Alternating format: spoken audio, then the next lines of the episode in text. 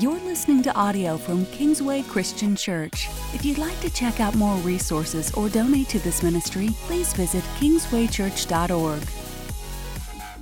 Well, good morning, church. Isn't it great having all these kids and families? Last service we had some also. It's so good. We want to be a church that continues to invest in future generations. I'll talk more about that in just a minute. So, if you're visiting Kingsway, we're really glad you're here. Welcome. If you're watching at home online, welcome. We're glad you're here. We've been working through the book of Luke since last December. We paused a couple times, did this or that or the other thing, and we just finished a long series on marriage. And now we're coming back to the book of Luke, picking up where we left off in Luke chapter 8. And here's the problem I have in Luke chapter 8 I don't know anything about farming, and I know very little about gardening. Uh, there are two things in life I don't do really well. There's, there's lots of things I don't do well, but there's two I do really poorly. That is cook and garden. Those are the two things I do really, really poorly. So when we get to a text like today, I find myself a little bit confused. Maybe you do too. So let's go ahead and pick up where Jesus picks up in Luke chapter 8. He says this A farmer went out to sow his seed as he was scattering the seed. Now let's just stop real quick. Today, when we do farming, we have these big machines. They, they, they till the land, they like dig these holes or ruts, and then they drop the seed right where you want it to be, perfectly spaced apart. And that's just not how farming was done back in the day. So farming was done back in the day. Sometimes you'd have animals till the ground or whatever, but then the farmer would scatter seed and some would fall where it was supposed to, and some fell in other places. And that goes to his analogy. So, what Jesus says next to verse, well, if we go back to verse five, he says, Some fell along the path, it was trampled on, and the birds ate it up. Some fell on rocky ground, and when it came up, the plants withered because they had no moisture. Other seed fell among thorns, which grew up with it and choked the plants. Still, other seed fell on good soil. It came up and yielded a crop, a hundred times more than was sown. Now, you get to the end of these few verses and you go, Good to know, Jesus. Super glad you told me that.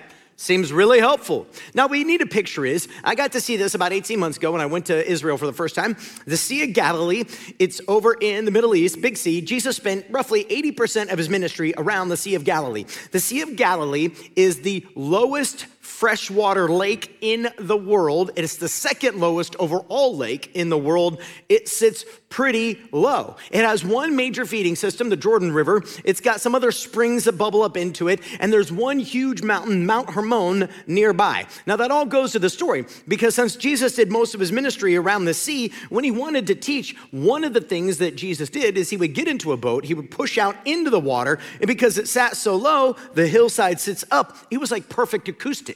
You could hear without this microphone whatsoever. It's a really cool, it's almost like the guy who made it knew what was going on. But Anyway, as he continued to teach this, now you need to picture, we find out from Mark chapter 4 that Jesus is in a boat. He's talking to these people sitting on a hillside, and as he's doing that, he just starts throwing out this farming analogy. The disciples are not too far away and they're quite confused.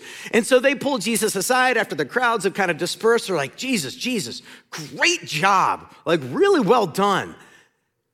What does it mean?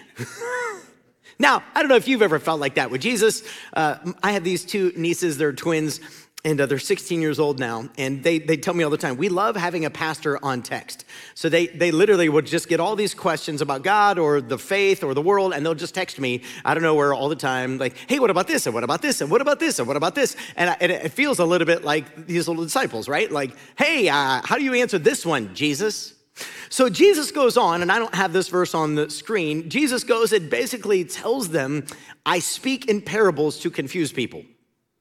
And if you've ever experienced Jesus, you know sometimes he speaks in parables that are quite confusing. The prophet Isaiah told us when Messiah come, he was going to do this. But doesn't it bring up a great question like, why are you so confusing, Jesus?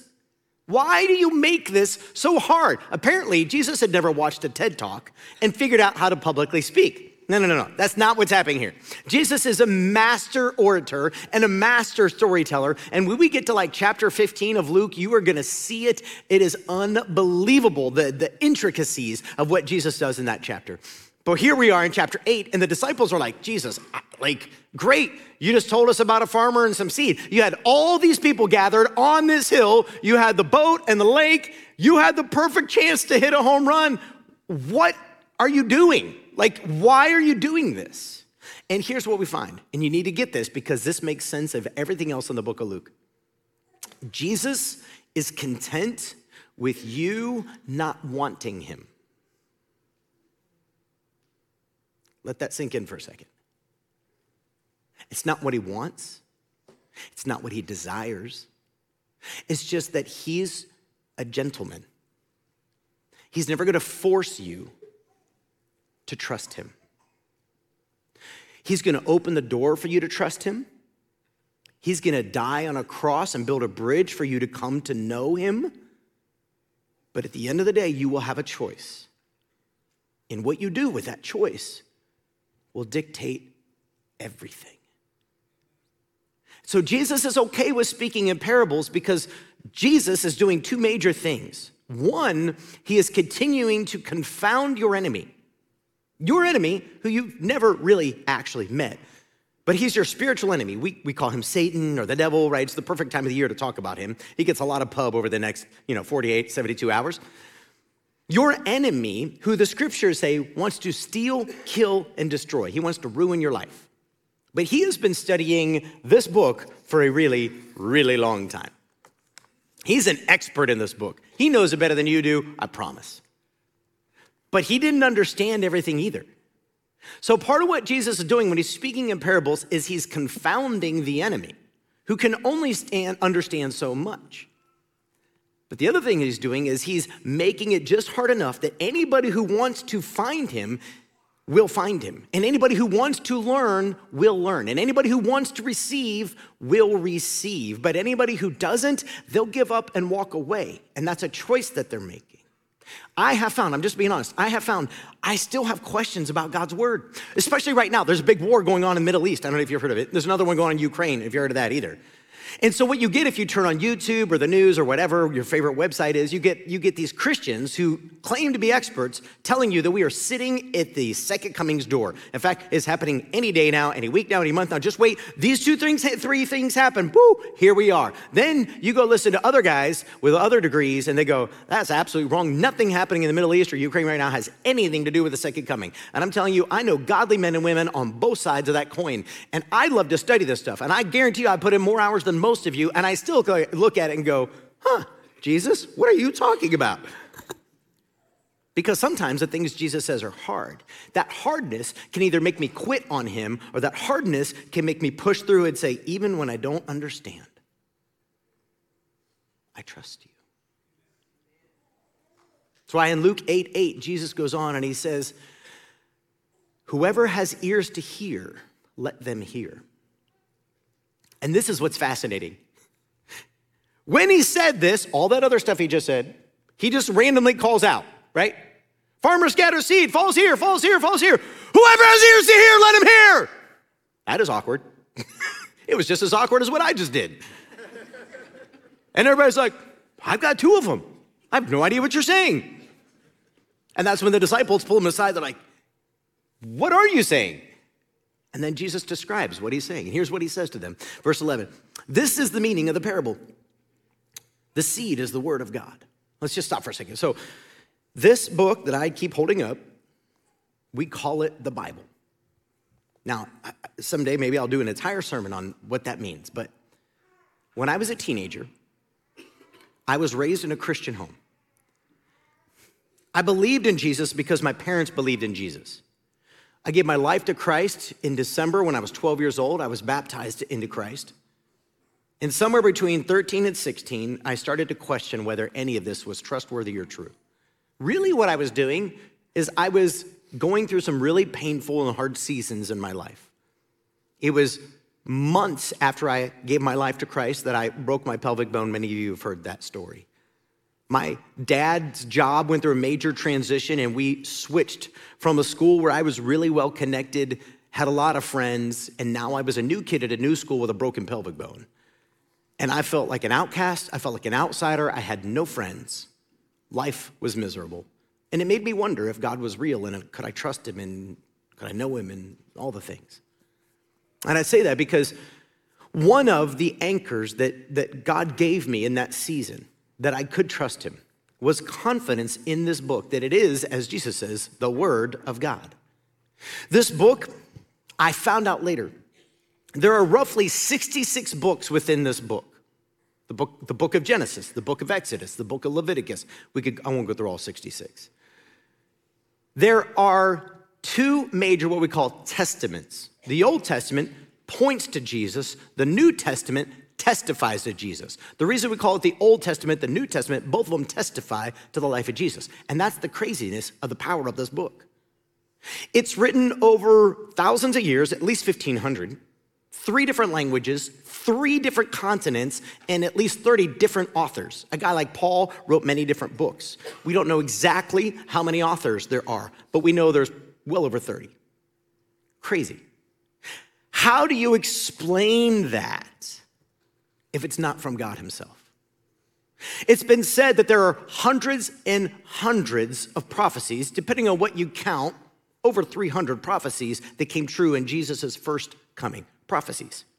Things as specific as he'll be born of a virgin. Well, you can question whether or not she was a virgin, but the people in the first century didn't question whether she was born of a virgin. Things like he'll be betrayed for 30 pieces of silver, written about hundreds of years before he came.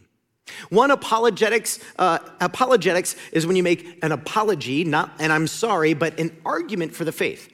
One gentleman who made an argument for the faith took a small amount of these prophecies, less than two handfuls worth, and said, uh, What would be the odds of those coming true? And then he calculated those odds, and then he came up with an analogy to help you understand just how impossible it would be for that to come true about him.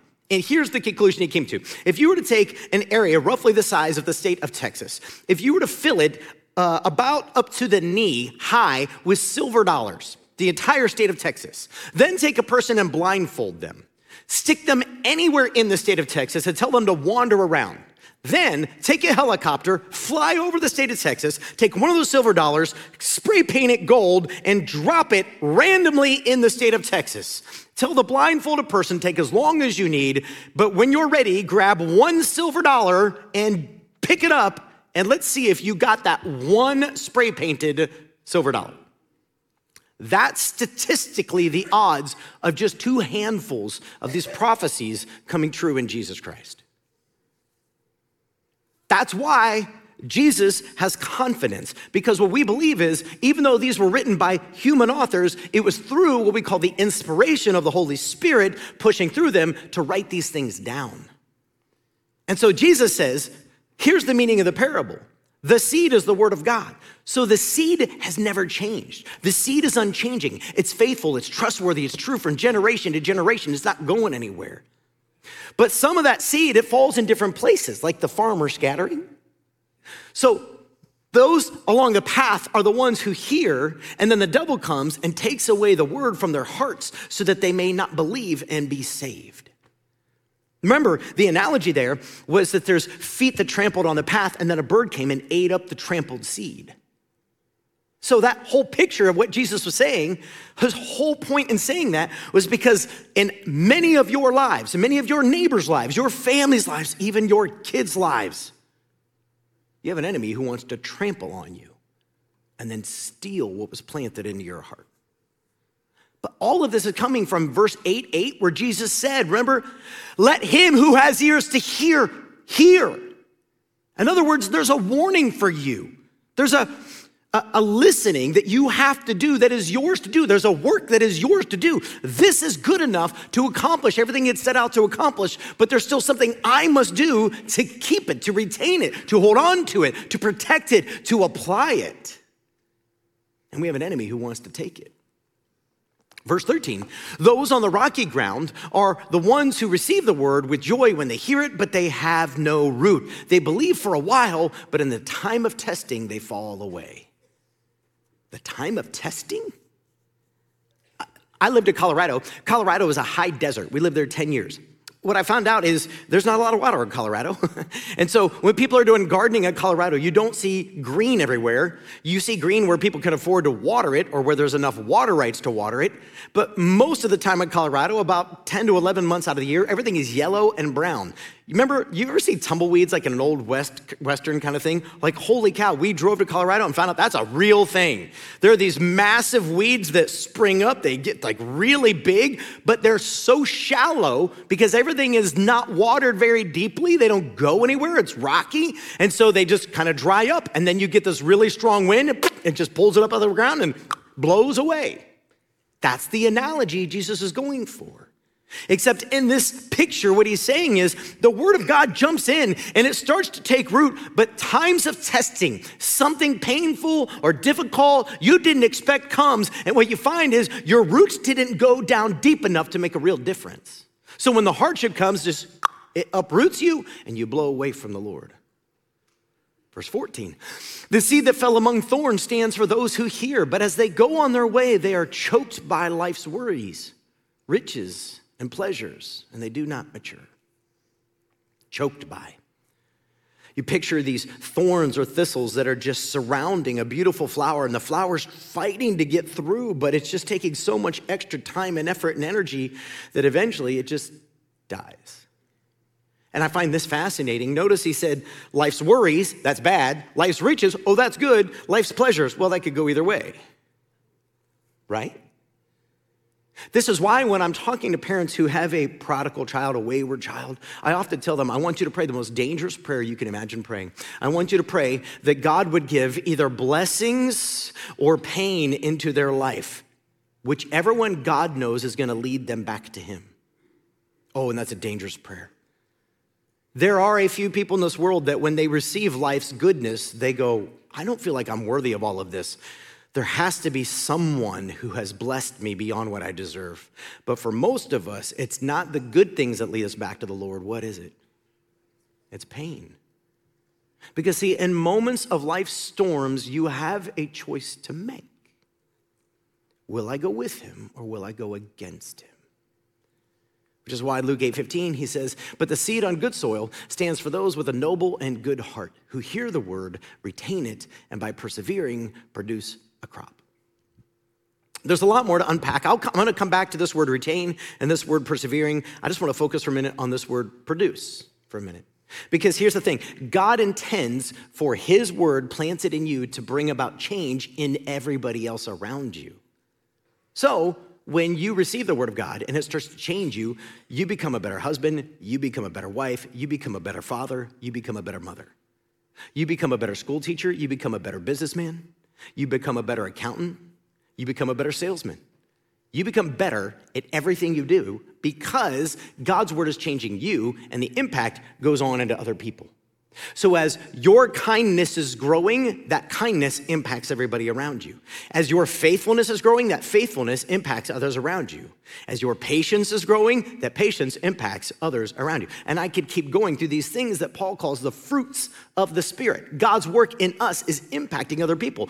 It was intended to produce a crop, not just for us. There's this great danger in America. And guys like me, pastors like me, have been saying this for about 50 years now. We got a major problem. We have something called cultural Christianity or consumer Christianity. And the whole idea is I'll come to church when it benefits me or my family. As long as the message is on what I'm dealing with this week, I'll keep showing up. As long as I'm getting something out of it. So we start to view membership the way we do the golf club or some other group, Costco or something that we're a part of, right? I paid my dues, they owe me. Give me something. Instead of asking the question, what is God trying to do in me for the benefit of the world?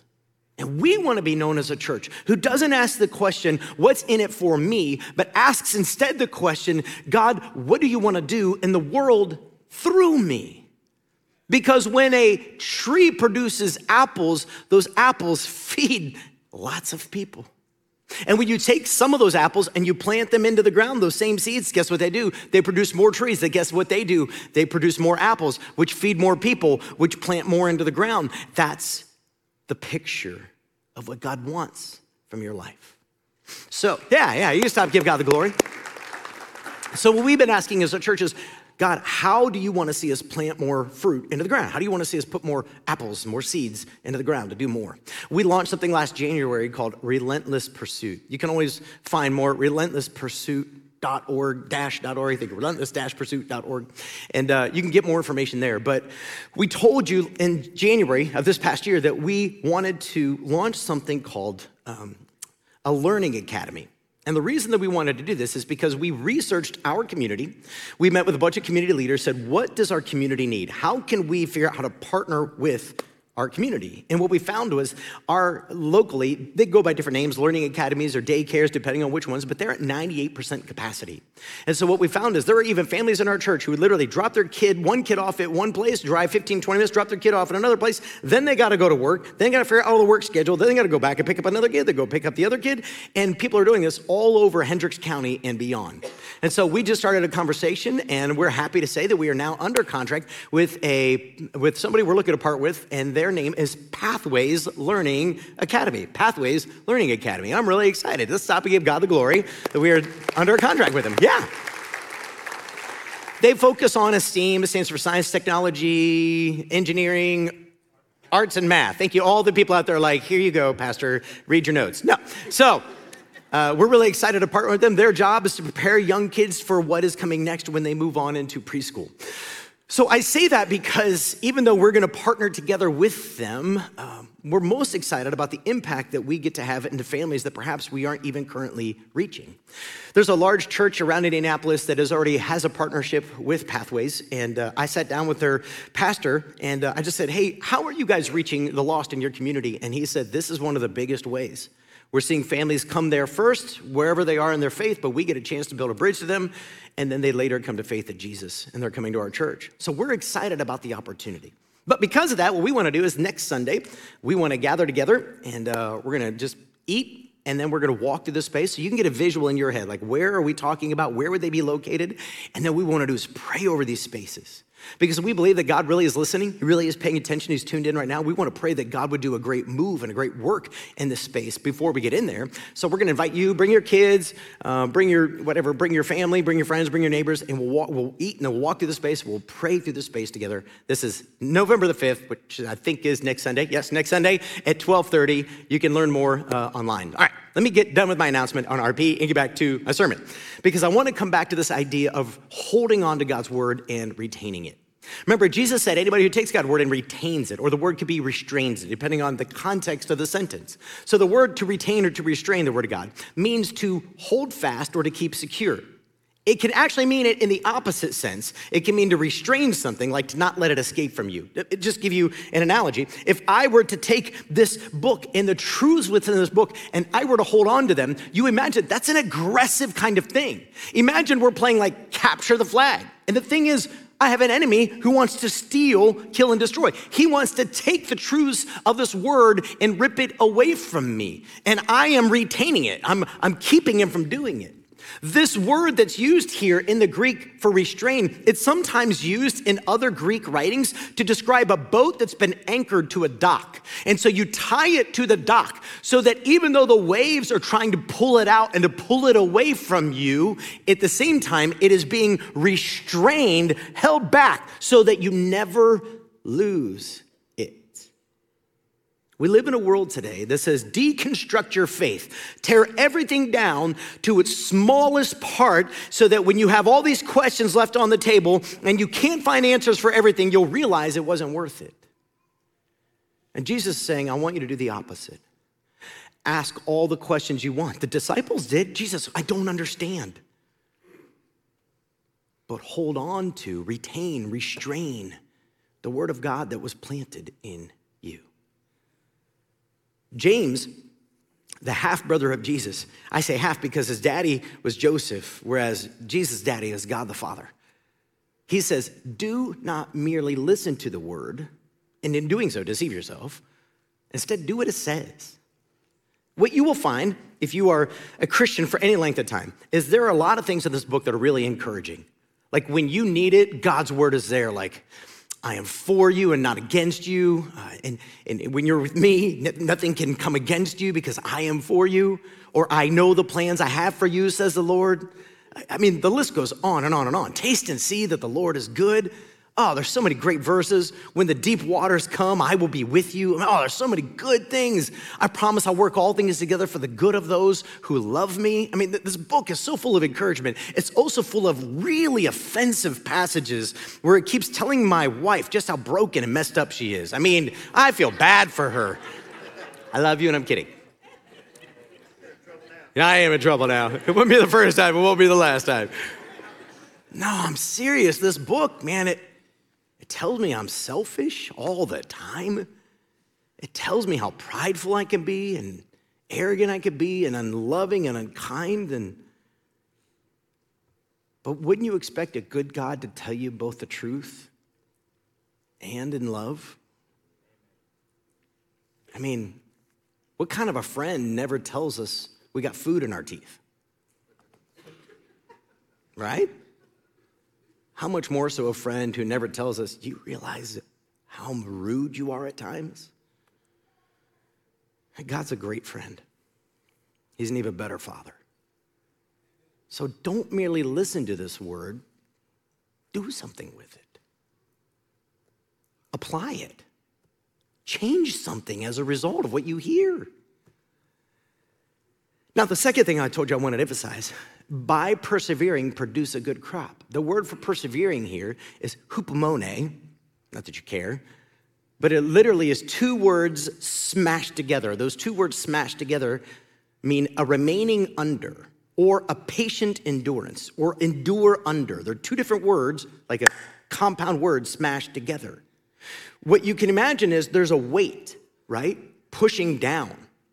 And the word persevere means even though this weight is pushing down, right? Picture yourself working out. The easiest thing to do would be to toss the weight aside. Instead, they stay under the weight and they don't quit. Persevere, even when the storm is hitting. That same guy, James, who I just quoted about not just listening but doing, he says this Blessed is the one who perseveres under trial, because having stood the test, that person will receive the crown of life that the Lord has promised to those who love him. The word blessed is used in scripture. I like to call it Makarios because it sounds like Macarena and I start to dance. but it's actually pronounced Makarios and many will tell you it could actually be translated happy in our language. Happy are the one who perseveres under trial, said no one ever, except Jesus. In this case, he said it through James. Happy is the one who perseveres. Why? Because at the end of it all, when you've persevered through that test, you're going to receive something that God has promised those who love him. That means the very worst thing that can happen to you is death. That's it. And then the other side of death, eternal life found in Jesus Christ our Lord. So the worst this world could do to you is kill you. And that may sound terrible. Don't get me wrong. I'm not excited about whatever I have to go through right before I die. But oh man, I'm ready. I'm ready for Jesus to come back. I, whatever it takes, I'm ready. Like, I want to go stand before Jesus. I want to hear him say, Well done, good and faithful. I want to take, I want to see him take his thumbs and wipe the tears from my eyes like a little child. I want to see him right all the evils and the wrongs of the things that I've read about that are happening in the Middle East and are happening in Ukraine. I want to see, yes, I want to see I want to see Jesus right all the evils of racism and poverty and, and greed and suffering and selfishness. And ah, I want to see him do it. I'm ready for him to do it. But if he should wait another few hundred years and my life has to end before he comes back, then let it be said of me that I persevered until the end. Now, for you, what was the last thing the Lord told you to do? And have you done it?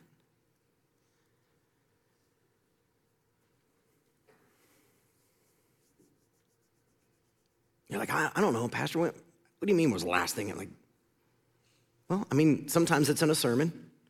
Sometimes it's in your devotion time. Sometimes it's on the radio in a car. Sometimes it's a wise spiritual friend who comes to you and says, hey, you need to knock that out. When was the last time God spoke to you? You knew, like, I need to do this. I'm convicted. And did you do it? And if not, instead of asking God for something new, what if we just go back and be obedient? What if we just be a people who say, Yes, yes, Lord, whatever you want? Because you know better than me. And I want the word to fall in a good place in my life. Now, before I wrap up today, and I just have a few minutes to do this, I want to take you through one more story that's going to set up the rest of this series. And it really will be quick, but I think it's going to hit hard for some of you. Luke 8 22, the next thing that happens, it says, One day, Jesus said to his disciples, Let us go over to the other side of the lake. So they got into a boat and set out. The reason I, I want to tell you that is because what we find is there are, there are four what we call gospel books Matthew, Mark, Luke, and John. We're in Luke, the third one. We know these first three books leaned into each other when they were writing it. We don't know who wrote first. John, he's just doing his own thing. It's another conversation for another day. But what we see is if you go back to Mark, the second book, and you compare these two stories, in the book of Mark, we learn that this story about the boat actually came right on the same day as all this other stuff Jesus is teaching. In fact, in Mark chapter 4, verse 36, it says, Leaving the crowd behind, they took him along just as he was in the boat.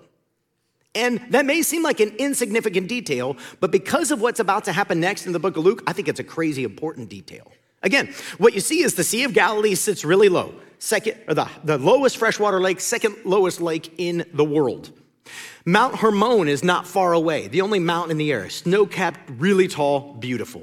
Because of this setup, what can happen is the wind can come rushing over Mount Hermon and create like a, a toilet bowl scenario down on top of the Sea of Galilee.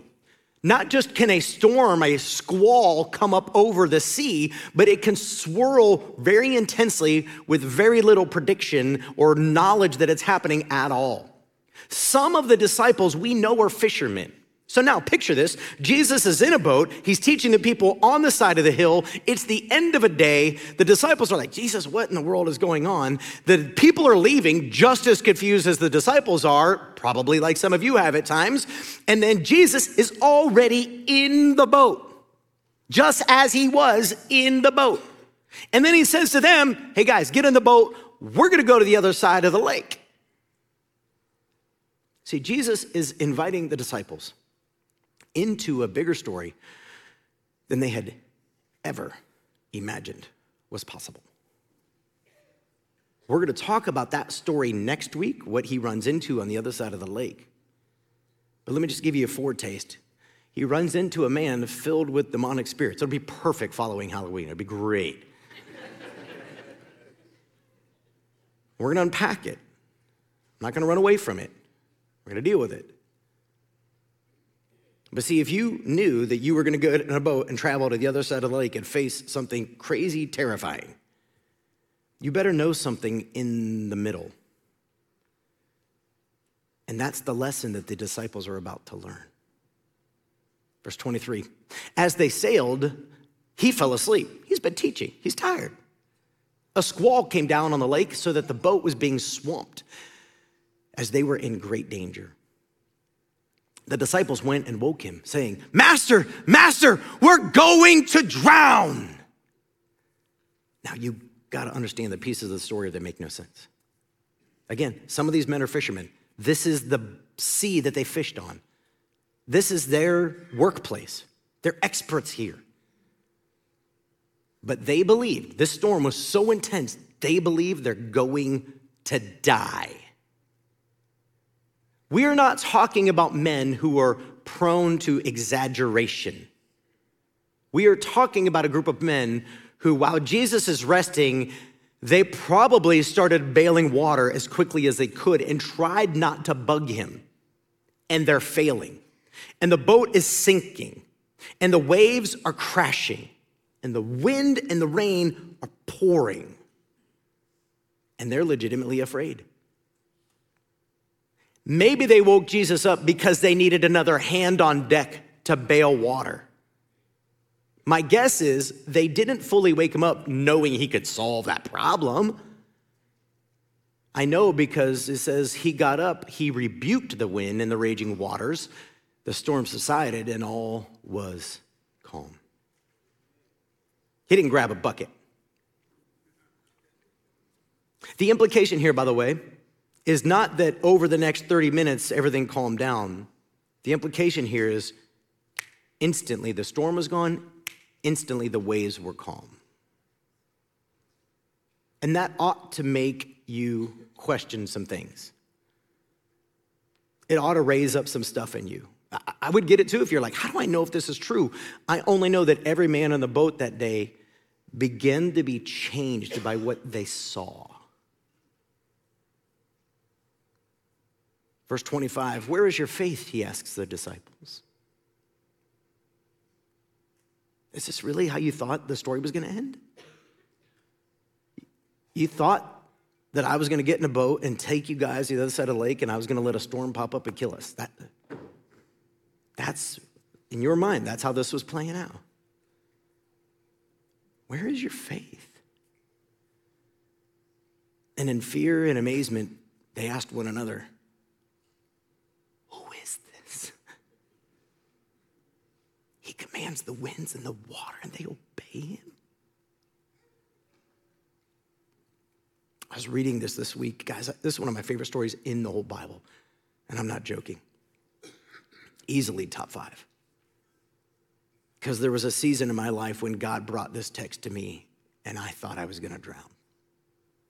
Not literally, just from life. And I got offended by the same question the disciples were asked Where's your faith, Matt? really what it comes down to is is your faith in what you can control? Is your faith in what you can handle? Is your faith in what you can manage?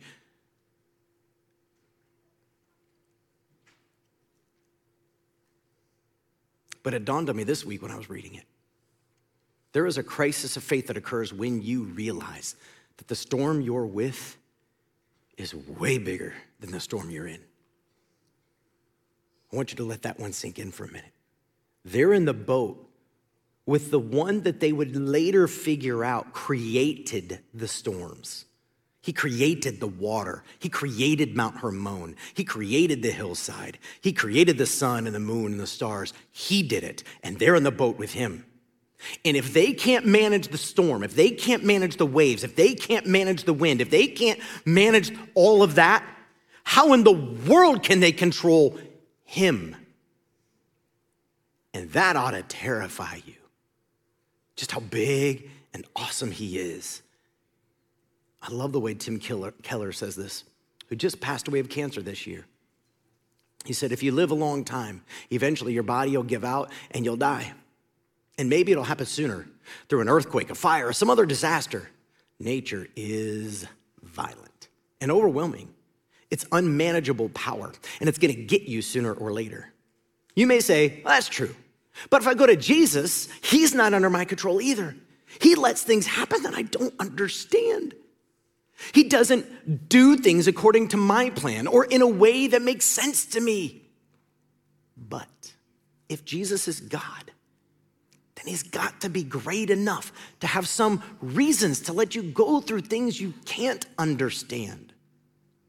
His power is unbounded, but so are his wisdom and his love.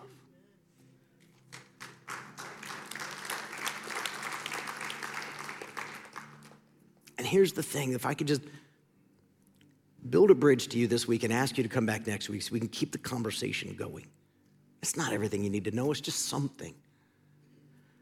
Here it is. Have you ever noticed that, like, I was gone for the last couple weeks, I was out of town, and when I came back, my grass was long and there were leaves falling, so I had to cut the grass, probably my last cut of the year. But I was really annoyed because before I could cut it, I had to go all around my yard and pick up these dead sticks everywhere. Because, see, while I was gone, there was enough wind and enough rain that these storms that had come through Avon, Indiana, had pruned my trees. And that's what storms do in our lives sometimes. Sometimes the purpose of the storm is to prune your life for more effectiveness. That's why persevering is such a big deal, right? Because if those branches stay on there over time, they'll kill the tree the poison or the death, your trees, your bushes, your, they'll spend all of their time and energy chasing down these things. And it's okay for God to prune your life. And yes, pruning is hard. You're cutting away something. But sometimes storms do that in our lives. These disciples will never wonder again whether anything that they're facing is bigger than him. I guess that's not fair. They actually do wonder it again when he goes to the cross. But they always had this truth as an anchor. I saw him calm the wind and the waves. If he can do that, what can he do in what I'm facing today? Here's what I'm gonna do I'm gonna pray because I know this falls on a lot of different places from the conversations I had after last service. And um, after I pray, we just wanna sing and worship God for his power and his might, right? So I'll stand, I'll pray, and then we'll worship him.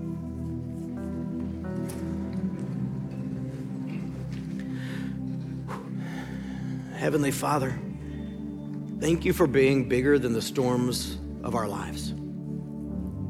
God, I pray over this room right now. We got our teenagers in here this service.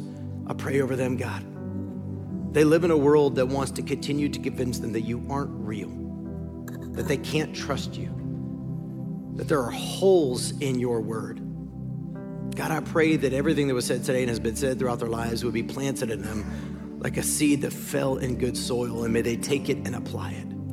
I pray for these little ones who are up here and all of the little ones represented in this room, God, who are being trained and mentored at Kingsway Christian Church. God, may their faith go deep, may their roots go deep into Jesus. God, may an entire generation be rebirthed in you. May it start here on the corner of 10th and Dan Jones.